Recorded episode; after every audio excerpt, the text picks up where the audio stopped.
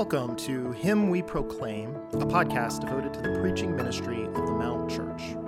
Know that the following sermon is specifically intended to build up our local church in Clemson, South Carolina. Feel free to listen along and distribute what you hear, while prioritizing what we pray is the faithful preaching ministry of the healthy local church to which you meaningfully belong. With that, all grace to you as you listen to this episode of Him We Proclaim. Morning. Wow, uh, two wonders here that I confess my worth and my unworthiness, my value fixed by ransom paid at the cross. Um, we're going to see all of that and more as we look at today's passage. Um, it, in case you don't know me, I think everybody here probably does, but my name is George. Um, I'll be I'm preaching today, and we're going to be looking at 1 Kings 3, 3 through 15.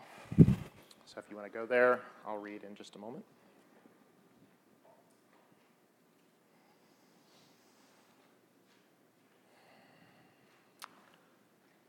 Solomon loved the Lord, walking in the statutes of David his father.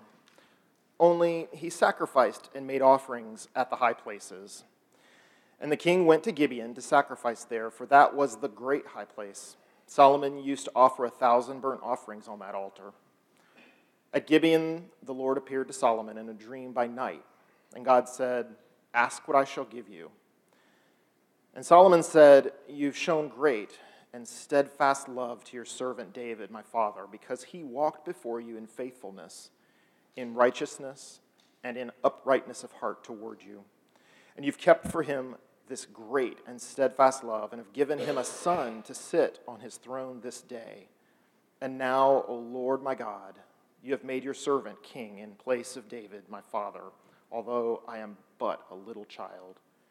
I do not know how to go out or come in and your servant is in the midst of your people, whom you have chosen, a great people, too many to be numbered or counted for multitude.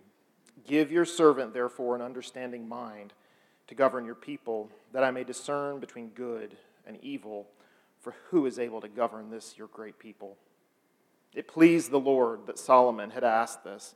And God said to him, Because you have asked this, and have not asked for yourself long life or riches, or the life of your enemies, but have asked for yourself understanding to discern what is right.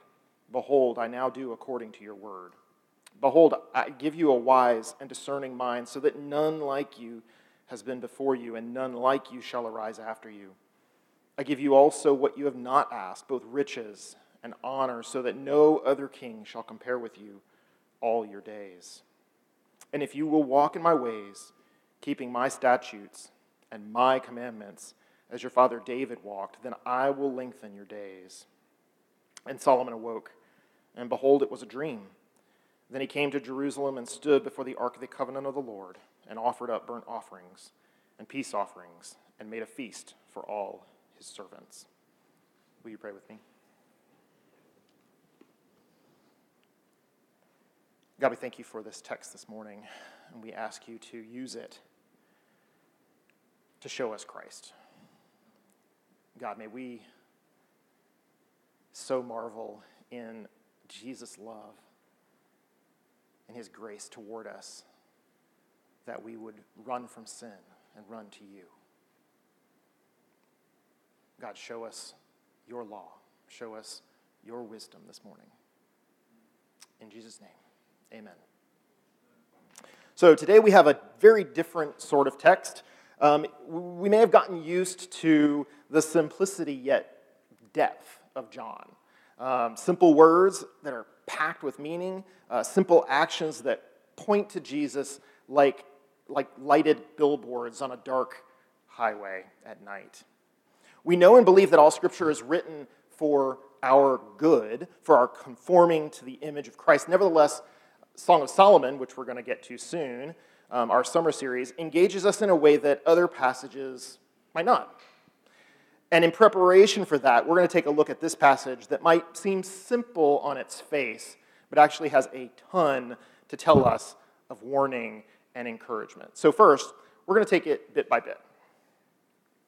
So, first, he says in verse 3 through 5, he says, Solomon loved the Lord, walking in the statutes of David his father. Only he sacrificed and made offerings at the high places. And the king went to Gibeon to sacrifice there, for that was the great high place. Solomon used to offer a thousand burnt offerings on that altar. At Gibeon, the Lord appeared to Solomon in a dream by night, and God said, Ask what I shall give you. So, right from the start, we're faced with two competing truths. Solomon loves the Lord, he's obedient, walking in the statutes of David. We're reminded that he's David's son, and so we are not surprised. Maybe we should be. But in any case, Solomon truly loves the Lord. Only, only. He's going to the high places to worship just like everyone else. Even if we aren't sure what those high places are, maybe we come to the text and we don't have that knowledge, even then, the only is enough to tip us off that this is not something that the writer is commending. It's not commendable. Solomon the king is engaged in something that's questionable in the eyes of this writer, the writer of Kings. It calls into question his very obedience and love. It raises the question is this what love really looks like? We know from John, if we love, we'll obey. These high places were a perpetual disaster for the people of Israel. Situated on hilltops all over the country, these spots were used for worship following the idea of basically closer to the sky, closer to God, or gods. God had commanded worship and sacrifice in one place, the place that He would choose, and yet they're choosing to worship wherever they are, with whatever means they think is right, without any leadership or guidance. So once the sites of worship of local deities, they've blended them into the worship of Yahweh to no good effect. Ezekiel offers some of his harshest criticism against these mountains, these high places that had perverted the worship of Yahweh. And Solomon, loving Solomon, heads to the high place at Gibeon to worship the God of David, his father. He isn't skulking off for some private religious experience either. He's, as king, committing to multiple days of sacrifice and celebration. And because you can't sacrifice a, a thousand bulls, a thousand animals in a, in a couple hours, this is going to be days of celebration. And in the book of Chronicles, we're actually told that he leads a large assembly of his people, of the leaders of the land, with him. This isn't just a one off, him going off to have a private revelation on the top of the hill. This is him taking people so that they will see him as king worshiping God. He'll be the talk of the town. We're also told why he goes to Gibeon specifically. The tent of meeting still sits at Gibeon. Though David has long since taken the ark to Jerusalem, he goes to Gibeon to see the tent of meeting. There's this break going on. Something is amiss, and we're not told explicitly what it is because the author of Kings knows we should already know that as part of the information. So we'll get to that. What we can see, though, already is that though Solomon has come to seek God's favor, it is God who initiates the conversation. Ask what I shall give you, he says, from a dream. Though no one present knows what's going on, every reader of this book is set to ask, what's it going to be? Will it be wealth and power? Will it be expanded borders? Will it be peace? Will he ask for the death of his enemies? But we're forced to wait for the question just a bit longer. The text continues in verse 6. And Solomon said, You have shown great and steadfast love to your servant David, my father, because he walked before you in faithfulness, in righteousness, and in uprightness of heart toward you. And you've kept for him this great and steadfast love, and have given him a son to sit on his throne to this day. And now, O Lord my God, you have made your servant king in place of David, my father. Although I am but a little child, I do not know how to go out or come in, and your servant is in the midst of your people, whom you have chosen, a great people, too many to be numbered or counted for multitude. So before he can even get to the question, we have Solomon's take on his kingship so far. Everything he has, he acknowledges, is a blessing from God. He didn't do it on his own. God's faithfulness is on full display as Solomon speaks. We often think in terms of our love offered to God, or even of God's general love for humanity. Here we see something else. Solomon speaks of a steadfast love offered to a specific individual and even a specific family. That's David and his descendants. Solomon starts at a great place for worship. He starts with the recognition of how his own kingship is part of God's promise keeping to David. He starts with God's promises to enable his worship. And he then turns to reflect on his own ability. He calls himself a little child and speaks of his not knowing how to go out or come in. These are biblical metaphors that we don't typically use, but Solomon is young, but he's king. He's already shown himself adept at political engagement, but once he sees God's greatness, once he sees God in dream, who wouldn't recognize their smallness? Their not measuring up, they're not being worthy to be king. Not knowing how to go out or come in speaks of a lack of practical wisdom, how to get the job done well. To be clear, the reader who's gotten to chapter 3 in Kings is probably scratching their head because it's already been pretty clear that Solomon has a ton of wisdom. In chapter 2, before his death, David reflects on Solomon's acumen, uh, his wisdom in dealing with palace intrigue. Um, and so we're, we're asked is this a false humility? Is he just kind of saying what he thinks the people want to hear or what God wants to hear? Is this a new recognition of his dependence on God to sustain his throne moving forward? Well, the writer doesn't dwell there. Solomon now begins his request Give your servant, therefore, an understanding mind to govern your people, that I may discern between good and evil.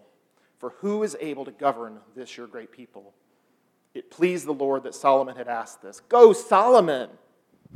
He may be a smart guy on his own, but he can see the task ahead is too big for him. God has demonstrated how important his people are, and we might even say that they're central to his purposes in creation and redemption. So Solomon is taking it seriously. Our own modern governments tend not to combine the idea of judge with that of executive, but for a king of Solomon's time, to be king meant to be a judge. It meant to actually have to rule on personal problems. You get to the law, the law is, is a lot of it is case law. It's a specific example, then what to do about a specific example. And then the king has to say, well, based on all of this example, I have a new case, I have a new situation, how do I apply it?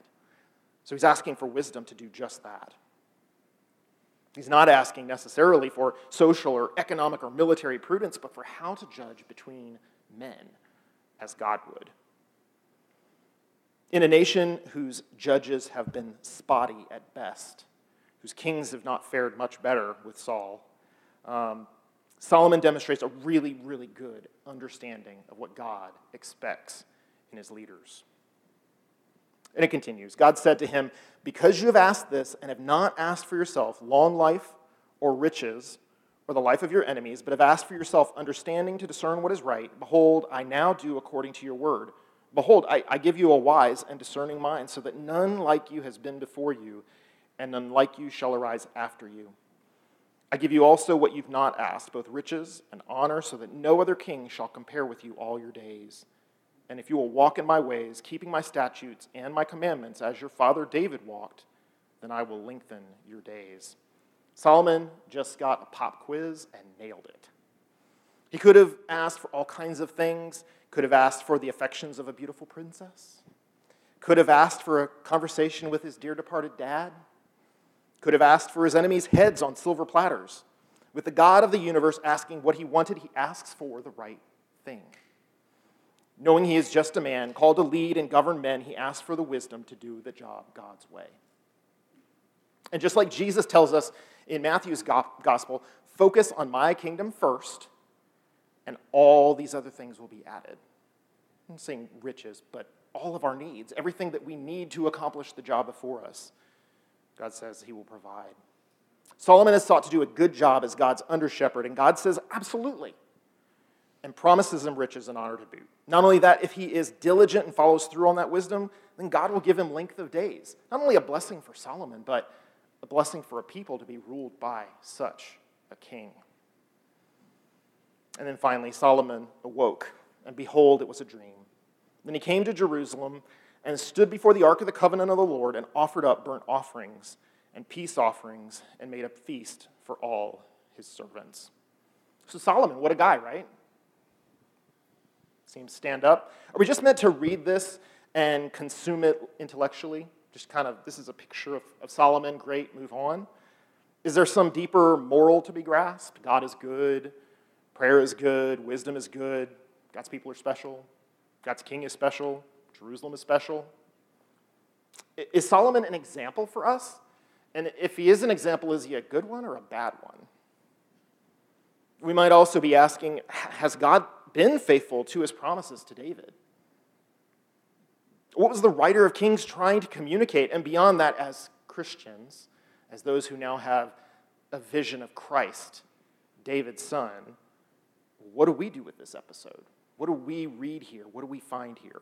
Does it actually instruct us? Is it profitable for teaching, for reproof, for correction, for training in righteousness? And the answer, of course, is yes. So let's start with the good. For starters, we can probably see here a model of prayer. It begins with reminding ourselves of God's grace, His character, His deeds, His promises. We find this in verse 6 of today's passage, we already mentioned it, uh, where Solomon remembers God's steadfast faithfulness to David. You've shown great and steadfast love to your servant David, my father. You've kept for him this great and steadfast love, and have given him a son to sit on his throne this day. And now, O Lord my God, you have made your servant king in place of David, my father. Prayer starting with a place of the bigness of God, his omniscience, his omnipresence, his power to do everything that's required to accomplish his purposes is a great place to start in prayer. And that's exactly what Solomon demonstrates for us. And then he shows the next step being humility. Um, we might even go so far as to push towards more confession, but Solomon puts it this way I'm but a little child. I do not know how to go out or come in. He expresses his weakness and neediness to God. And once we've encountered the bigness, that's the natural response. We see God's bigness, we respond by acknowledging our relative smallness. And that'll, for us, probably lead to our sin, our, our willingness to reject God's glory. And then Solomon moves on to request. And if you're familiar, if you've heard of the Acts model, then this is probably something similar to that, but just collapsing. You know, so you have adoration, confession, thanksgiving, and then supplication. Um, and that's kind of what this is if you collapse adoration and thanksgiving and put a little bit more focus on confession. And while this is a biblically sound model for prayer, this passage is not teaching about prayer. It's not the point. It's not presenting a guideline for prayer. It doesn't prescribe the right way or the wrong way to pray. It demonstrates a particular prayer by a particular person in God's people. I'll say it again. The passage ultimately isn't about prayer. So, what else can we find here in the good category? Um, I've already said it as we read through the passage, but Solomon demonstrates a really good understanding of God's heart for his people. They need leadership. He is called by God, not just by king, not just by fact that he's David's son. He's actually being called by God to be that leader. That's why he's going to Gibeon, to be crowned, essentially, to be considered as the king, to be shown before God's selection at the tent of meeting that he's the king. They need leadership, and God has picked him. And if he's going to be a good leader, he really does need God's wisdom, his own brand of wisdom which we'll talk about, is just not going to be good enough. It's worldly. It's not going to lead his people the way that God wants. So he truly needs wisdom. And so do you and I. If we intend to live in community as a church, if we intend to lead others into and lead others within this community, we need to be seeking wisdom from God and not trusting our own worldly wisdom the world, the wisdom of businesses, the, business, the, the, the, worldly wisdom of families, and, and what we've grown up with in our traditions and in our governmental systems. We can't trust that. We have to seek God's wisdom. Our wisdom often looks right, it gives us peace and security, a warm fuzzy, but it often rejects God's leadership. We can say all the right things, but have all our trust in our own intellects, our own craftiness, and our own plans whether it's missionaries looking for a surefire method to win souls or a pastor looking to keep people and bring them in, our wisdom often falls short of trusting God to actually build the work. Additionally, Solomon truly displays wisdom and skillful administration of God's kingdom and people following this prayer. This isn't just a prayer, we go, oh, great, Solomon asked for really good things, and, that, that's the end of it. No, God actually follows through. We have 1 Kings 3 immediately after this passage. Um, we usually just talk about this as two women, but it's actually two prostitutes coming in before God, before the king, and saying, hey, we have this complaint. This is one of our children. It's my child. It's, no, it's my child. And Solomon has to demonstrate godly wisdom, and he does it by illustrating compassion as the, the, the defining rule. 1 Kings 4 um, talks of Solomon and says that he had wisdom and understanding beyond measure, breadth of mind like the sand on the seashore. It's not a passing thing, it's not something that you can just glance over with Solomon. This is a defining characteristic, his wisdom. 1 Kings 10, we see the Queen of Sheba and the summary of her visit with him as she overlooks the palace and sees how he rules and sees the people themselves. He sa- she says, Happy are your men, happy are your servants. Blessed be the Lord your God who has delighted in you and set you on the throne of Israel. So, on the good, we should also see reverberations with Matthew. We already mentioned it, but Jesus tells his disciples that if they will seek first the kingdom, that God will give them what they need. They don't need to worry. They, we, we don't need to worry. You don't need to be anxious about the future. You need to trust God, follow his lead, and seek his kingdom. That's what we learn from Solomon. And as an aside, that kingdom often looks like sacrifice. It may not look like a throne, it may instead look like a hard slog. It may look like submission and patience over the course of many years. It's no guarantee of success, but it is a promise of God's care and presence. All that said, let's talk about the bad for a moment. 1 Kings 3 3 through 15 is not presenting a glorified Solomon. It's not a picture of Solomon that's all happy and roses. Solomon is a deeply flawed sinner, just like we are deeply flawed sinners. Solomon seeks wisdom from God, but he isn't coming from a clean slate. He loves God, but his worship is all over the place. He may recognize his weakness, but he's already known for shrewd political dealings. He isn't exactly the poster child already for compassionate rule. For instance, 1 Kings 2 5 through 6 just the chapter before, has this David speaking to his son, Moreover, you also know what Joab, the son of Zeruiah, did to me, how he dealt with the two commanders of the armies of Israel, Abner the son of Ner and Amasa the son of Jether, whom he killed, avenging in time of peace for the blood that had been shed in war, and putting the blood of war on the belt around his waist and on the sandals of his feet. Act therefore according to your wisdom but do not let his gray head go down to Sheol in peace. Or just a few verses later, now therefore do not hold him guiltless, for you are a wise man. You'll know what you ought to do to him, and you shall bring his gray head down with blood to Sheol. In short, David says, according to your wisdom, make them pay with their lives. David already sees wisdom in Solomon, but what kind of wisdom is it? It's not the kind of wisdom he asks for when he's in God's presence. Wisdom is, is going to be slippery because we're so enamored with sin. It grabs hold of not only our decisions, so that whether we make wise decisions or not, but it, it grabs hold of our desires, whether or not we have wise desires. The wisdom of the world is not the same thing as the wisdom that comes from God. So that's the bad, but it isn't the worst of it. Let's talk ugly. We started our reading today in verse 3, but let's look at verse 1 and 2. It says Solomon made a marriage alliance with Pharaoh, king of Egypt. He took Pharaoh's daughter and brought her into the city of David until he had finished building his own house and the house of the Lord and the wall around Jerusalem. The people were sacrificing at the high places, however, because no house had yet been built for the name of the Lord. Instead of looking out for his own people God's way, he's already making political alliances through marriage, something God had explicitly said no. Verboten. You can't do it. Israel's kings weren't supposed to be known for making political alliances through marriage. The writer links two things so we can't misunderstand. Solomon has married his Egyptian princess, and the direct effect is that the house of the Lord is not being built. Solomon is distracted.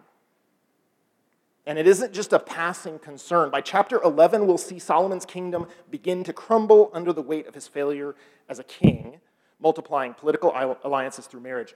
I'm talking like 700 marriages so that he can expand his kingdom and get reputation and fame and wealth. And with that comes the inviting the worship of foreign gods into Israel's national life. As goes the king, so goes the people. Solomon is not just distracted with foreign wives, he's also distracted with his own house. His busyness with his house means he isn't building the temple. So, that gray area we mentioned between the tent of meeting and the Ark of the Covenant, between the meeting at the high place in Gibeon and the Ark of the Covenant in Jerusalem, it's allowed to endure, resulting in confusion and sin. It's a people not led wisely in worship, doing whatever they think is best. When God has already told them how to worship, if the king would just do his job, build that temple, centralize that worship the way God had said he should. So, he's been called, he knows the job. David has let him know, God has let him know he's not doing it, and his people are suffering because of it. Unless we skim too quickly, in verse 3 we read Solomon loved the Lord, walking in the statutes of David his father. This is probably tantamount to, well, your son, well, your daughter. He doesn't say God's statutes, he says, my father's statutes. God in verse 14 counters, if you will walk in my ways, keeping my statutes and my commandments, as your father David walked. He doesn't let it go, he isn't letting Solomon off the hook. Solomon loves the Lord, but his obedience is only partial. He's still sacrificing on the high places, still modeling improper worship for God's people. Solomon is committed to his father's God and all the many promises, but God calls him and calls you and me to go deeper. So that is the good, the bad, and the ugly. And together it tells us one more important fact, and the, that is that the emphasis of this passage is not on Solomon's great choice or wisdom. Yes, that's the situation, but that's not the point. They're important, they're not the point. The point of this passage is on God's grace in choosing him as king.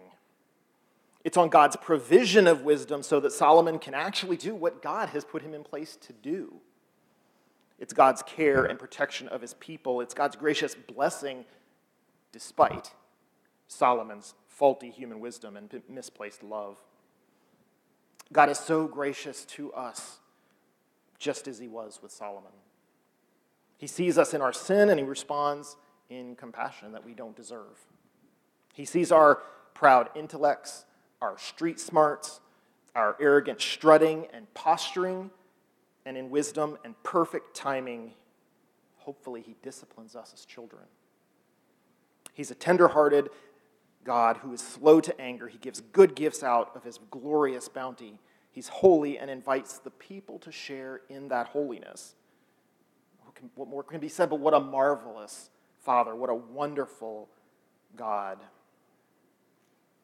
Don't get me wrong. Um, Solomon isn't the bad guy in the story. He's just like you and me, a sinner in need of a Savior. What Solomon asked for was good and it was right, and it isn't just for kings, it's for you and it's for me. Do we want to see discipleship fleshed out in our body here? Are we praying for wisdom? Are you longing to share Christ with your neighbor? Have you prayed for wisdom how to accomplish that? Are you struggling in a world dominated by sin? Are you praying for wisdom to endure? We don't have to be blessed with resources and position and power if we desire wisdom. We can ask God We have assurance. This is from the book of James. It says, If any of you lacks wisdom, let him ask God, who gives generously to all without reproach, and it will be given him. All this talk of Solomon, of David's son, should prepare us to consider Jesus, the better son of David. Unlike Solomon, Jesus is not stained by sin. He lived a sinless life, always worshiping God in spirit and truth. He obeyed the whole law without omission, without argument. Jesus is the wisdom of God. You can read Proverbs 8. While Solomon sought wisdom, Jesus is the embodiment of wisdom. Jesus himself tells us the queen of the south, that's Sheba, who we already mentioned, the queen of the south shall rise up in judgment with this generation and shall condemn it, for she came from the uttermost parts of the earth to hear the wisdom of Solomon, and behold, a greater than Solomon is here. Jesus knew who he was. Jesus has no need to make sacrifices as, as Solomon did, because he is the perfect sacrifice. And so this morning, I invite you to know Jesus. Know his life lived out in wisdom. He is the perfect king, the perfect governor of men's souls. He demonstrates the wisdom in compassion and mercy and love, patience with error. He demonstrates wisdom like no other. In his death, we see perfect wisdom, the submission of himself to the Father, life given to heal where no one else was capable. It's wisdom. Not wisdom like the world sees, but wisdom that comes from God. And finally, the wisdom in his resurrection. We see the Spirit provided for us so that we can actually be holy as God is holy. We see good gifts displayed because God, in wisdom, knows how to give good gifts. He knows what we actually need in order to make us like his Son. So, you desire wisdom, it begins with knowing Christ Jesus, the only Savior. Wisdom begins with seeing ourselves in Solomon's shoes as sinners receiving the patience and grace of God. Will you pray with me?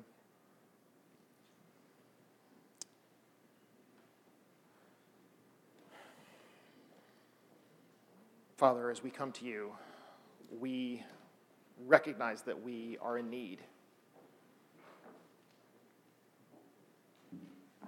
We want to proclaim your glory, but so often we're caught up in our own rule. God, help us to treasure Jesus more. God, we want vibrant relationships, and so often we sabotage them, seeking our own will, seeking our own pleasure and happiness and our own position. God, may we know what true Christian community looks like. May we not put in place a false community that we can make on our own, but may we trust you to build community that we could not have expected. Father, both give us a passion for evangelizing our community, um, God, but also wisdom to know how to speak, whether that is in person, whether that is on social media, wherever it is. God, would you please make us wise? Help us to know when to speak. Help us to know what to speak. God, help us to love like you. Father, help us to count the cost of being disciples. Help us not to treat it as something that is one day a week, um, something for our benefit alone, but help us to truly count it. Father, we do ask in view of your mercy, may we offer our bodies as a living sacrifice, holy and pleasing to you, our true and proper worship.